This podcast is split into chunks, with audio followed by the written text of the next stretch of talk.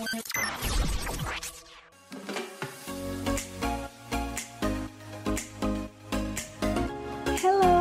balik lagi di DA Podcast. Pada minggu ini, kita bakal angkat tema komenin, di mana kita bakal ngomenin segala sesuatu yang sedang terjadi, lagi viral, atau apa pun yang cocok banget nih buat kita komenin. Nah, pada episode kali ini, kita bakal membahas kuliah online versus kuliah offline. Tapi sebelum itu, gue mau ngingetin sama lo, lo semua, jangan lupa buat selalu jaga kesehatan, jaga jarak, jaga hati, dan jangan lupa buat selalu pakai masker ke mana pun lo pergi. Biar lo tetap sehat dan bisa nikmatin podcast kali ini. So, this is it. The Podcast.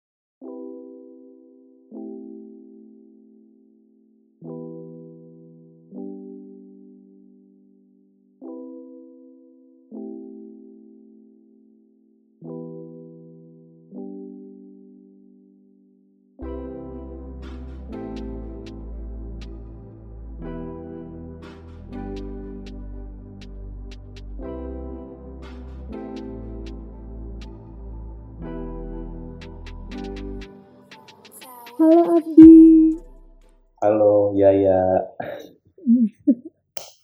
Abdi apa kabar? Alhamdulillah baik. Yaya gimana kabarnya nih di masa-masa pandemi seperti ini? Oh, Alhamdulillah baik juga.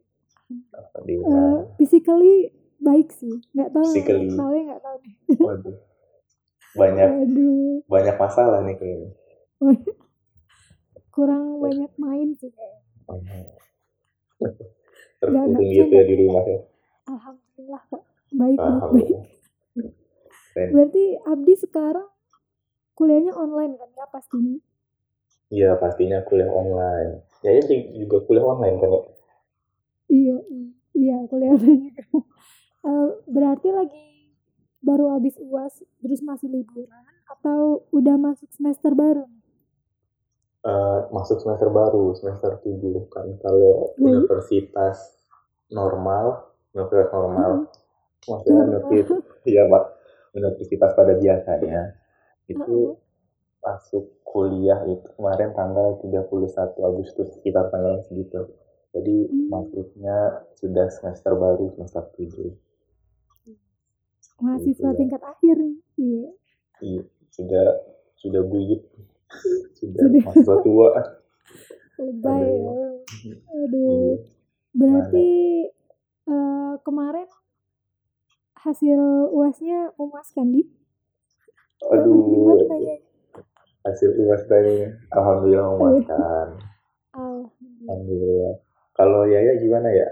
Eh, masuk semester baru atau eh, baru selesai UAS atau tes? Heeh, baru selesai UAS, terus sekarang lagi menikmati libur. Enggak sih, belum belum officially libur karena ada KKN. Kalau di Oh. kampus IPB kemarin KKN nih. Kalau di Hmm. STAN itu KKN. KKM, PKM. Heeh, tapi Oh. di STAN M mahasiswa kuliah kerja mahasiswa gitu. Jadi Oh, nilai UAS seperti belum itu. tahu sih gimana sebenarnya. Oh, belum keluar ya nilai UASnya. Eh, aduh. Biasanya sih kayaknya Oke. naik tuh nilainya. Aduh, aminin kayaknya. Udah lah ya, kita lewatin lah. Iya. Iya, iya. Nah, kalau Abdi nih sebagai aktivis kampus, ya, Waduh, lebih suka kuliah online atau offline sih? eh, lebih suka kuliah offline. Eh, Kenapa soalnya soalnya kalau kuliah offline itu eh, apa ya lebih terasa gitu feel-nya jadi iya jadi kalau kuliah offline itu eh, menurut aku sih lebih efektif gitu daripada kuliah online untuk secara praktikum maupun turun lapangannya jadi Hmm. kalau kuliah offline kan eh, kita itu eh, ada praktikum dan turun lapang secara langsung. Sedangkan kalau kuliah online, eh, praktikum sama turun lapangnya itu kadang aneh, kadang cuma dikasih slide. Ada Oh. juga eh, adik tingkat aku yang eh, tingkat berapa sih? Sekarang tingkat dua berarti. Berarti ya tingkat Hmm. dua dia itu uh, ada kuliah namanya ilmu ukur tanah nah praktikumnya itu disuruh ngebayangin kalau dia tuh lagi ngukur tanah di IPB jadi kan agak aneh itu kan ya masa praktikum disuruh ngebayangin iya iya. Jadi terus bisa maksudnya indikator penilaiannya nanti gimana dong? Dengan hmm. membayangkan itu. Nah itu pasti kalau untuk uh, kompetensi dari praktikumnya kan kita kan harus mm uh, kadang kan terkadang teori teori yang kita cari dengan praktikum mm itu kadang agak berbeda kan. Mm. Makanya kita butuh praktikum dan kita perlu nyoba seperti itu. Jadi uh, untuk kompetensinya kalau dari IPB sendiri itu nanti ada wacana kalau pas liburan libur semester ini itu disuruh hmm. balik ke kampus untuk ngadain praktikum yang kita lakukan secara online. Oh, gitu. jadi diulang lagi itu ya, jadi offline. Iya. Yang khusus, praktikum. Iya, khusus praktikumnya aja. Jadi supaya tidak menurunkan kualitas dari hmm. kompetensi yang ingin dicapai. Hmm. Kalau kata dosen begitu. Berarti, Berarti kalau Abdi udah lewat kan ya masa-masa tingkat dua. Kalau di semester baru ini bakal banyak praktikum juga nggak sih? Kalau semester baru ini banyak praktikum juga. Masih ada masih ada 21 SKS. Huh? Tapi Iya 20. Kalau kita akhir 21 SKS memang agak oh, aneh memang.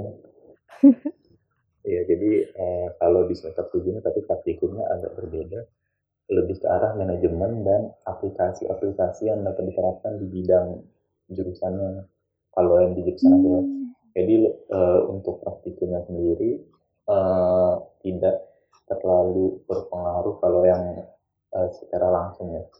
Jadi dia kayak hmm. bagaimana memanajemen suatu proyek, terus bagaimana kita uh, tentang tata cara administrasinya seperti itu.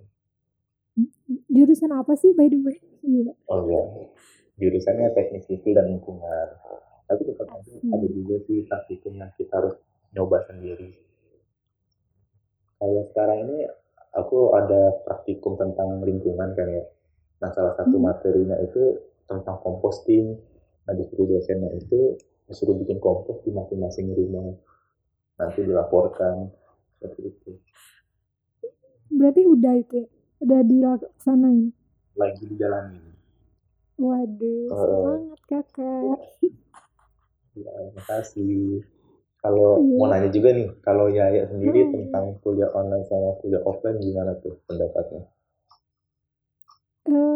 Tadi kan kalau Abdi berarti lebih suka offline karena ada praktikum ya.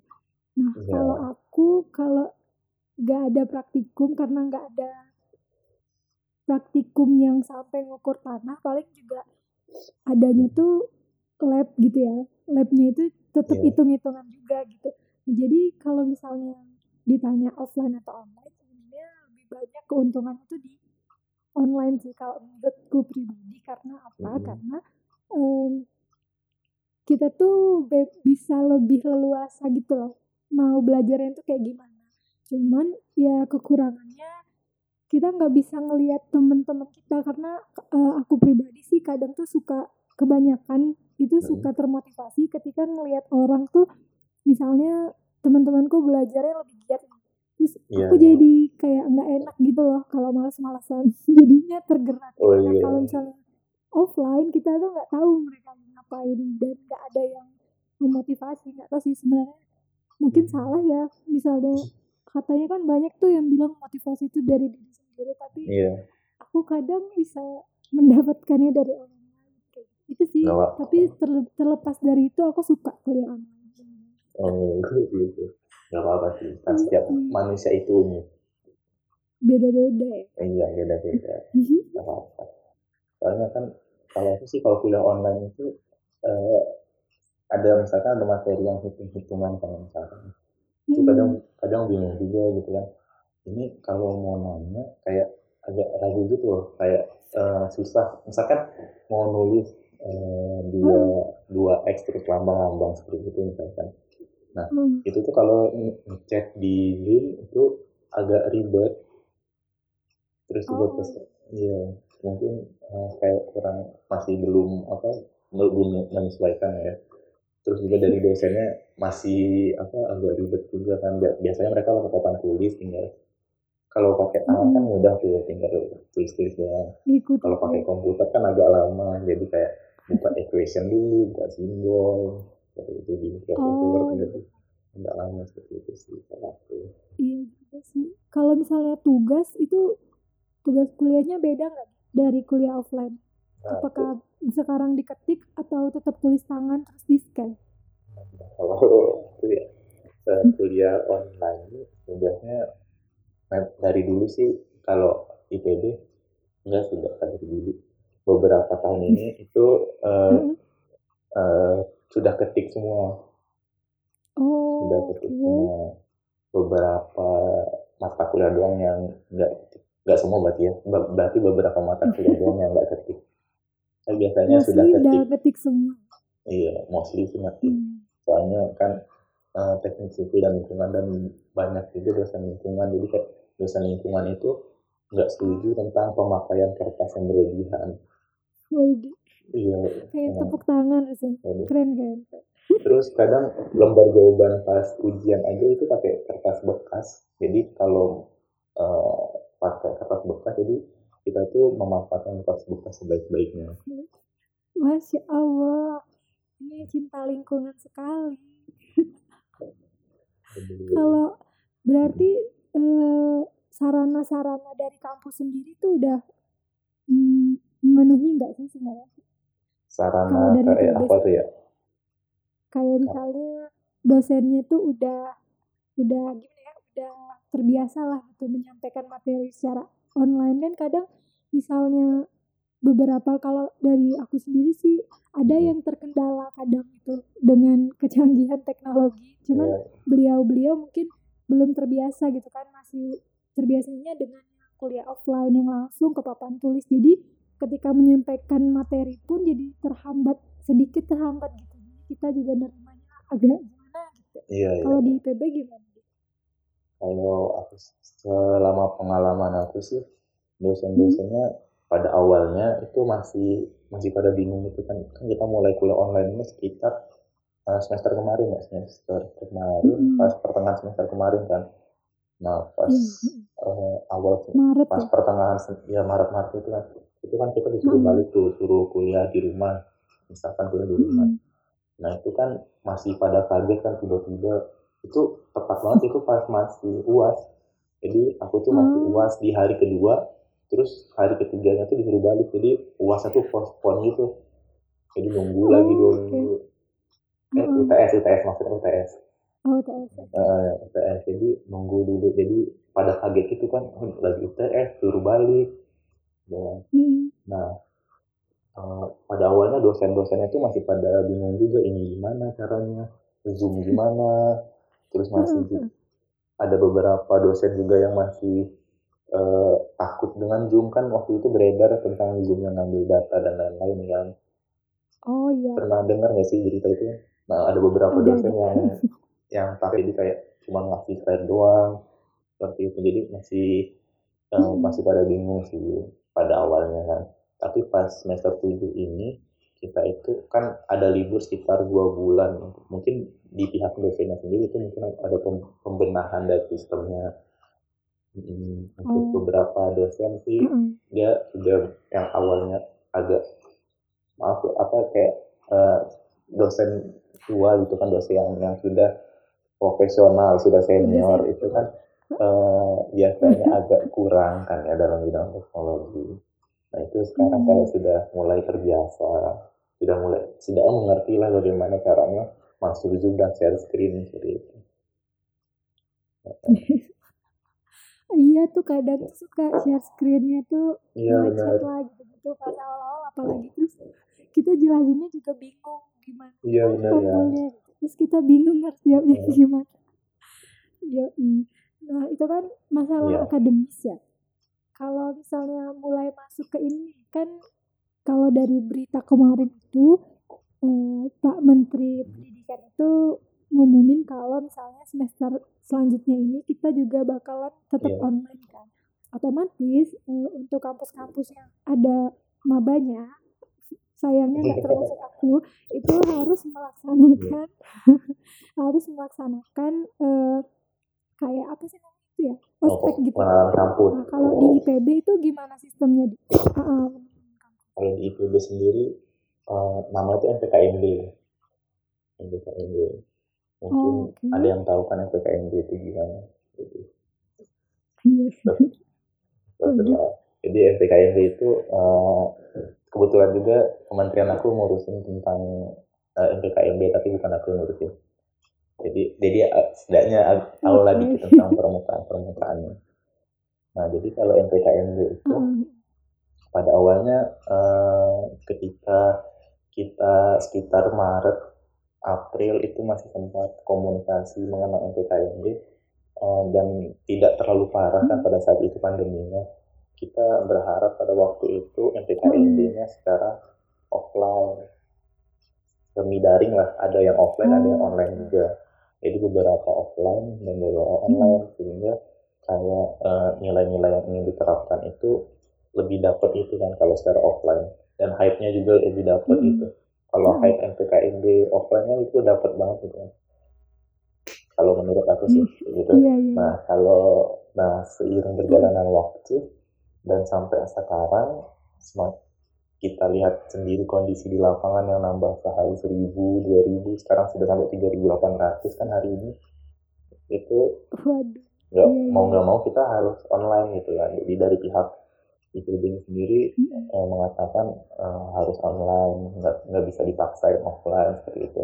Nah, jadi teknik teknisnya itu eh, kita itu bikin suatu acara eh, acara H1 sampai H6 itu eh, Mhm. kita seperti broadcasting seperti TV mungkin eh, Gimana tuh? ya jadi Oh. misalkan kayak jadi semua panit beberapa panitia itu eh, balik ke kampus Bebe- beberapa atau semua Mhm. kurang juga sih ada panitia itu balik ke kampus nah itu mereka nyewa suatu audit nah audit itu dijadikan studio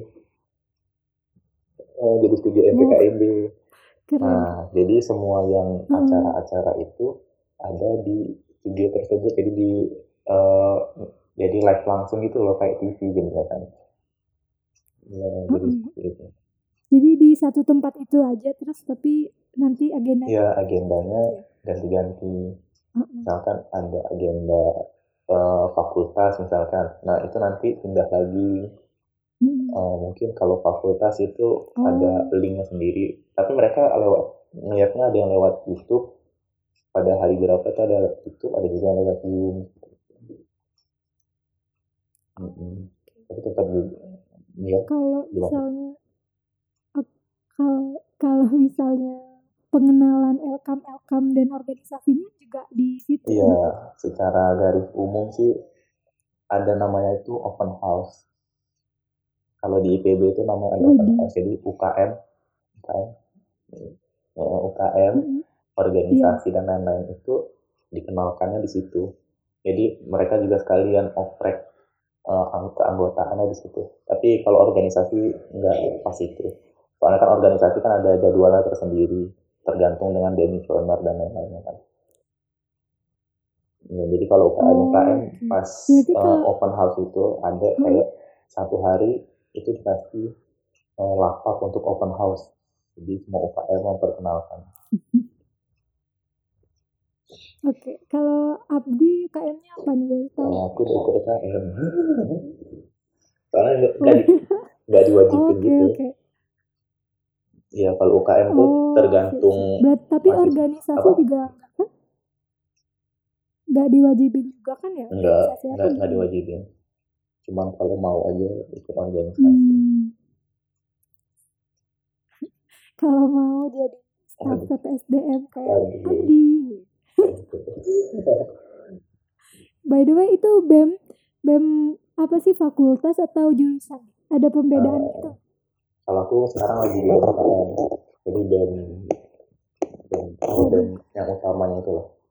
Iya BEM universitas. Universitas. Oh, iya utamanya itu Oh, loh oh, guys. bukan gitu loh, kayak jelasin agak susah Iya, iya, iya. di universitas lebih mudahnya terima kasih membantu Oh, ya jadi BEM universitas kalau di. ITB sendiri ada eh, ada BEM BEM universitas BEM KM sama BEM wilayah Mm-mm. BEM Oh, BEM, BEM wilayah wilayah itu itu kayak fakultas kayak misalkan BEM fakultas pertanian fakultas kedokteran hewan seperti itu nah iya. dan juga untuk kan di ITB itu ada mahasiswa baru mahasiswa barunya itu Heeh. eh, tidak langsung masuk ke jurusan kan jadi kalau di ITB itu kayak di ITB itu masih sat- masih satu Gimana? angkatan yang belum masuk jurusan masuk jurusan itu nanti pas tingkat dua iya jadi masih kelas Oh. PPKU namanya jadi masih kayak ke Yang pelajarannya iya sama pelajarannya semua ya? sama semua? Oh, mm. tapi kalau bedanya sama ITB kan kalau ITB kalau nggak salah ya itu penentuan jurusannya itu pas Mm. di- pas semester dua kan ya kalau nggak salah sih cemilan kalau Kalau di ITB itu eh, dia eh, jurusannya sudah semenjak kita milih SBMPTN kan kalau ITB kan kita milih fakultas doang kan Oh. Nah di PPKU, PPKU itu itu ada BEM tersendiri. Soalnya kan mereka kan belum masuk fakultas atau jurusan. Nah jadi mereka itu masih belum resmi disebut dengan mahasiswa fakultas. Secara secara tidak resmi belum saya kayak gitu. Ya masuk belum lah. Kata kasar belum. Hmm, Jadi mereka ada BEM sendiri, jadi satu angkatan itu punya BEM sendiri, dan itu tahu namanya, itu BEM untuk tingkat satu. Jadi dia juga masuk BEM wilayah. Oh. Sial. Oke, itu jadi seputar BEM. Kalau mengerucut nih ke ke Kementerian Hmm. PPSDM, BEM KM ITB itu kan pasti ada Iya. proker-proker kan yang awalnya itu mungkin direncanakan secara offline gitu.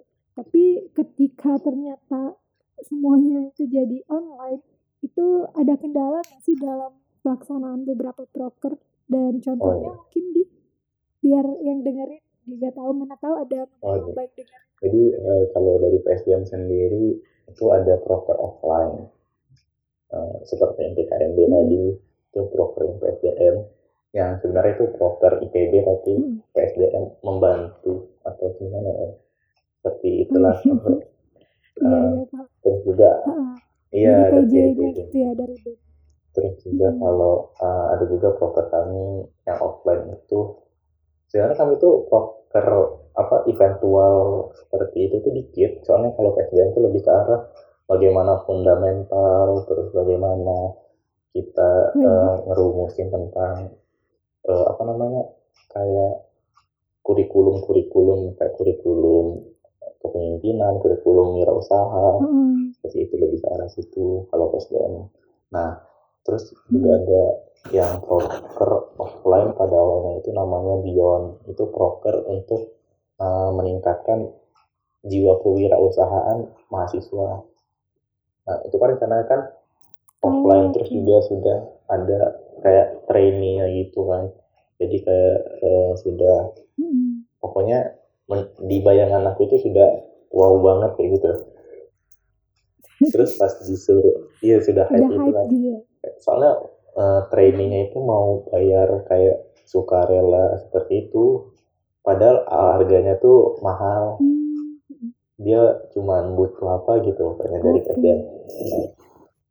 Terus jadi pas itu eh, sudah berharap seperti itu, terus kita disuruh online.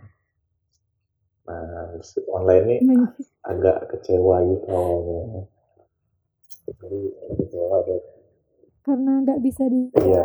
gitu ya. Iya, Proker-proker terus juga tertentu. kan eh, kita juga masih belum eh, bonding dari tim-tim SDM-nya, jadi masih agak kurang melekat gitu.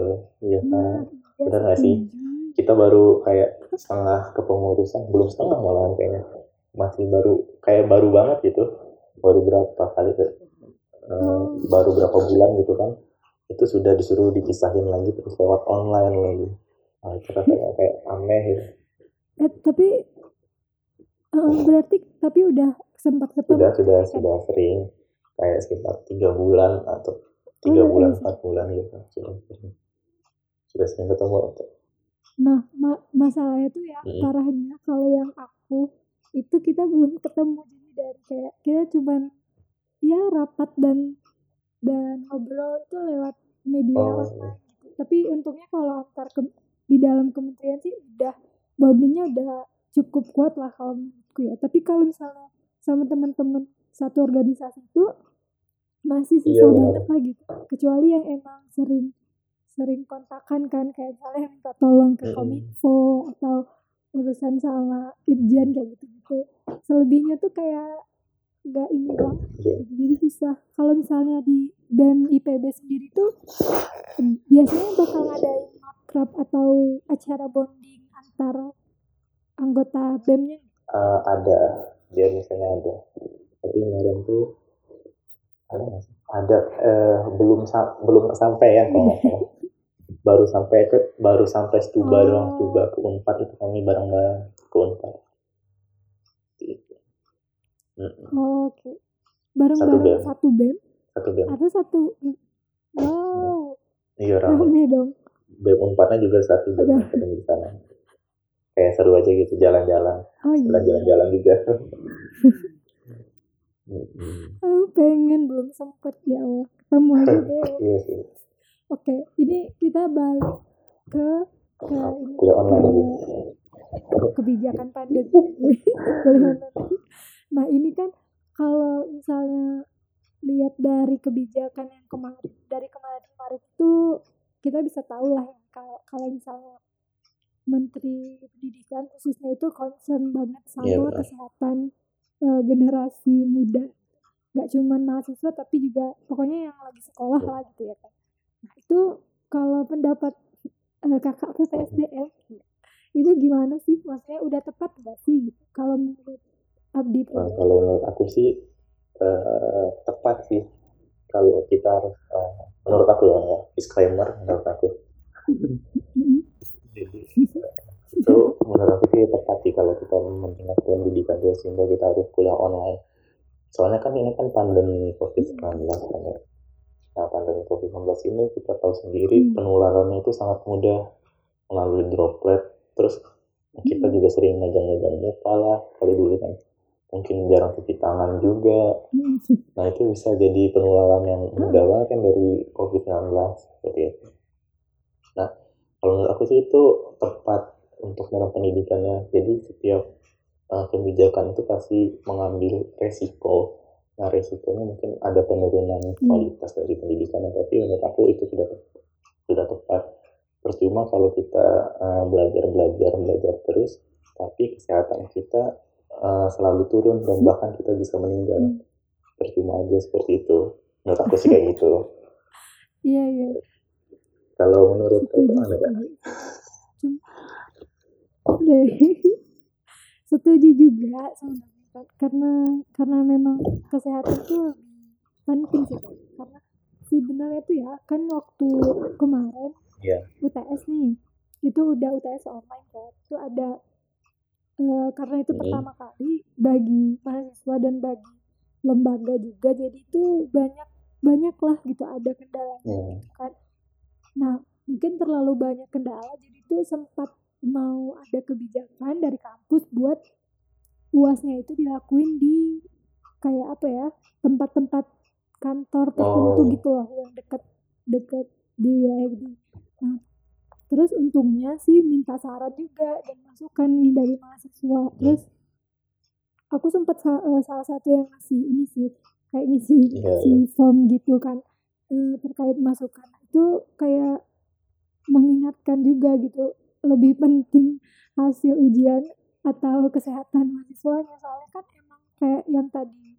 Audi jelasin juga sih kalau misalnya nih ujian Mm-mm. datang terus baliknya itu belum tentu kita tuh langsung balik ke rumah terus iya benar benar sendiri-sendiri. benar itu eh iya ya gimana ya pasti namanya juga riskan banget manusia kan. gitu kan apalagi anak muda gitu Iya. ketemu temennya pasti pengen ada rasa pengen jalan gitu maksudnya pengen nongkrong lah mau main ke mana gitu jadi percuma aja kayaknya kalau kita jaga jarak di kelas tapi kalau habis kelas itu kita main bareng ke mana gitu tetap aja interaksi secara dekat gitu.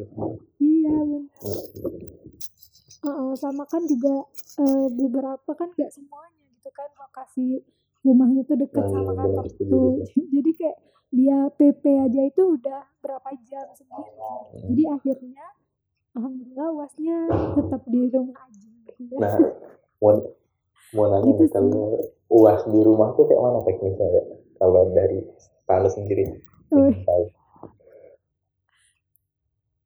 UAS ya ini Iya. berarti bukan UTS ya.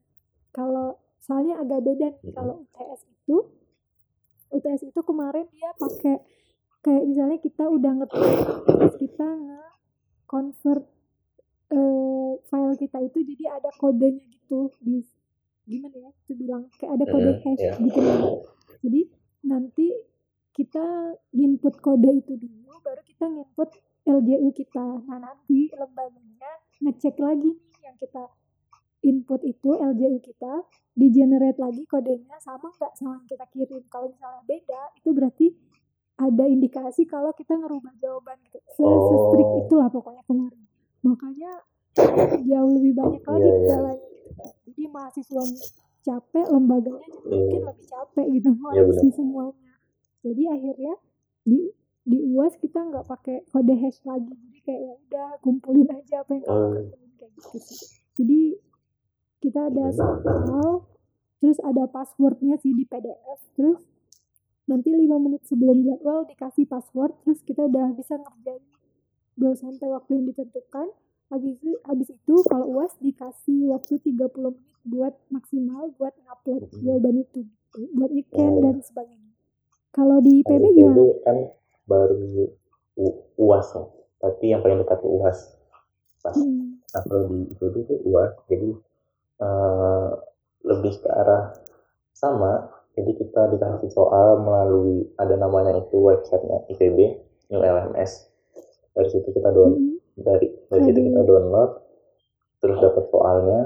Nah Hmm. tapi soalnya itu sama setiap orang. Jadi it, what, jadi Oh, essay oke. soalnya kan. Nah jadi kita jawab, terus kita scan lewat PDF, terus baru kita upload seperti itu.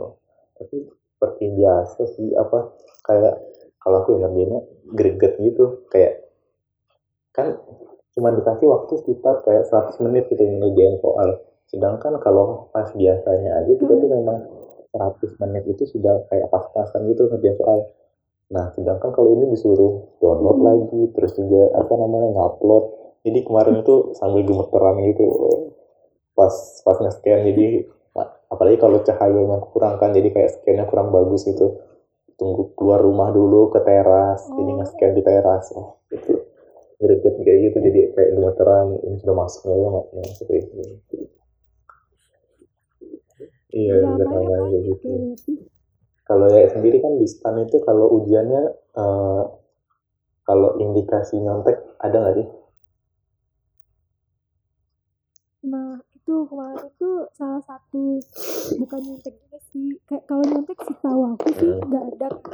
Jadi tuh nyontek itu kalau misalnya ada yang ngelaporin eh, dia kayak ada bukti ada chattingan atau obrolan selama selama jam penyelesaian soal itu gitu. Tapi kalau masalah itu sih sejauh yang aku tahu tuh nggak ada. Paling kayak dia telat input soalnya, eh, submit soal dia, Oh, sorry, sorry, sorry.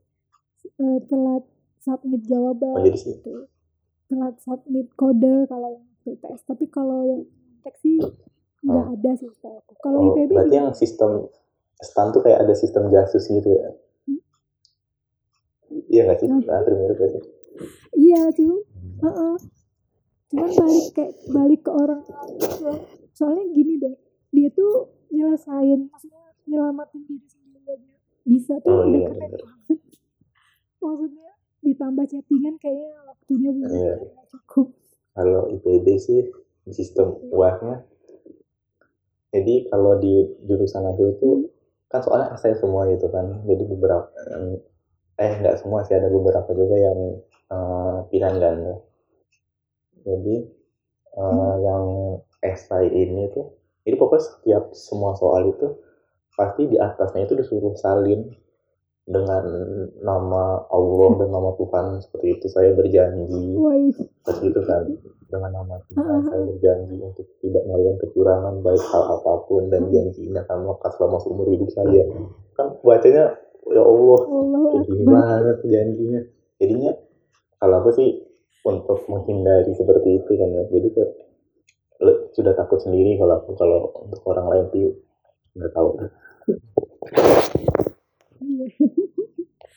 Iya sih. Oh iya kalau di stan itu kalau yang masalah uh, kalimat-kalimat kayak gitu sebelum UTS dan UAS itu ada namanya fakta oh, iya. gitu. Jadi sama sih kayak saya berjanji gitu terus ada di tanda tangan di atas matrai enam ribu terus dikirim matrai enam ribu. Iya. Nggak paham lagi apa soalnya kan ada dapat cerita juga dari beberapa universitas itu soalnya dia ngerjain soalnya harus kita di zoom terus apa lewat aplikasi zoom. Terus oh. diliatin gitu kita ngerjainnya gimana. Ya kan? Iya. ada beberapa universitas yang gitu. Jadi itu kayak hobi gitu bagus banget tapi nggak semuanya punya gitu kan maksudnya iya soalnya uh, dari beberapa selama kuliah beberapa minggu sudah dua minggu ini ada teman aku juga kan. Hmm. uh, tiba-tiba koneksinya jelek ini juga koneksinya jelek gitu tiba-tiba. Mungkin um, mempertimbangkan itu kan. Kadang kadang apa pakai zoom Oke, ini kayaknya kita udah membahasnya cukup lama ini ya, pembahasan sangat berbobot dengan kakak PPSDM BPB. iya kok, e, kayaknya kita udah udah dari awal sampai ke kebijakan. Ya, sampai ke UTS dan. Semoga harapannya sih yang bagi maba-maba yang mungkin dengerin khususnya IPB dan umumnya semua universitas saya kecuali STAN karena uh, semoga sih. Nah Abdi ada ke pesan-pesan terakhir untuk sebelum kita nutup eh terakhir ya maksudnya sebelum kita nutup sesi ini. Apa ya pesan-pesannya ya? Nyemangatin adik-adiknya mungkin selama apa kuliah online. Uh, iya gitu uh, me memang kuliah online itu terkadang agak berat terus juga agak mengagetkan untuk beberapa orang yang misalkan baru seperti itu kita juga dulu pernah baru di kuliah online jadi agak kaget juga kan. Nah uh, mungkin agak berat terus agak uh, susah seperti itu kan. Tapi pernah jadi ada juga jadi teman aku tuh pernah ngomong ke aku uh, kamu itu lebih pintar dari apa yang kamu pikirkan dan kamu itu lebih kuat dari apa yang kamu bayangkan. Semangat aja Wih, Masya Allah. Ya, benar-benar. Jadi harus tetap semangat ya adik-adik dan teman-teman yang dengar. Mungkin cukup sekian. Terima kasih Abdi atas bincang-bincang Terima kasih juga ya ya. Dan juga podcast ini yang telah hmm. mengundang. Aduh hmm. gak nyangka ini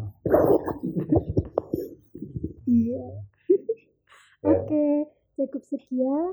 See you on the next series. Dadah.